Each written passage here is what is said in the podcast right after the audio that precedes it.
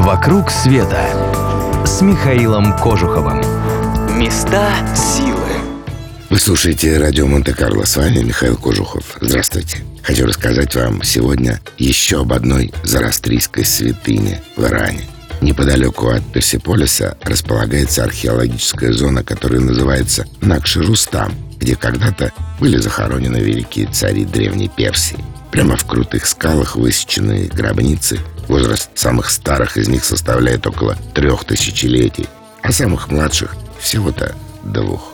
А в паре десятков метров от скал стоит весьма загадочное здание. На вид идеальный квадрат в 12 метров высотой. Такая форма навевает странные ассоциации. Может, причудливый космический корабль каких-то чуждых человеческому разуму пришельцев – и только то, что сооружение сделано не из металла, а из камня, белого известняка, изрядно покрошившегося за тысячелетия, развивает это ощущение.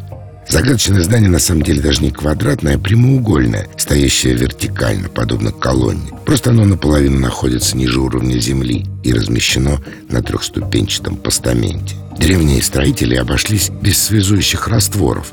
Известняковые блоки соединены железными скобами.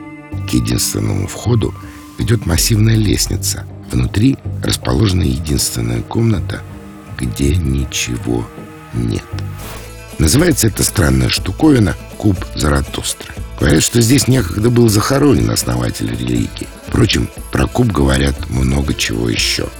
Например, когда пришли арабы, появилась легенда, что в этой башне царь Сулейман держал джиннов – даже научных объяснений того, зачем это все построили, не меньше десятка. Исследователями выдвигались самые разные версии назначения здания. Храм огня, архив, мавзолей. Была даже, как и со всеми древними сооружениями, теория, что куб использовался как древняя обсерватория. При помощи ее высчитывалось что-то там связанное с Солнцем. Что именно, непонятно. Словом, мы не имеем ни малейшего представления о том, что это такое и вряд ли когда-нибудь узнаем. Но это только увеличивает странную притягательность куба, непонятно кем и почему поставленного среди пустыни. «Вокруг света» с Михаилом Кожуховым.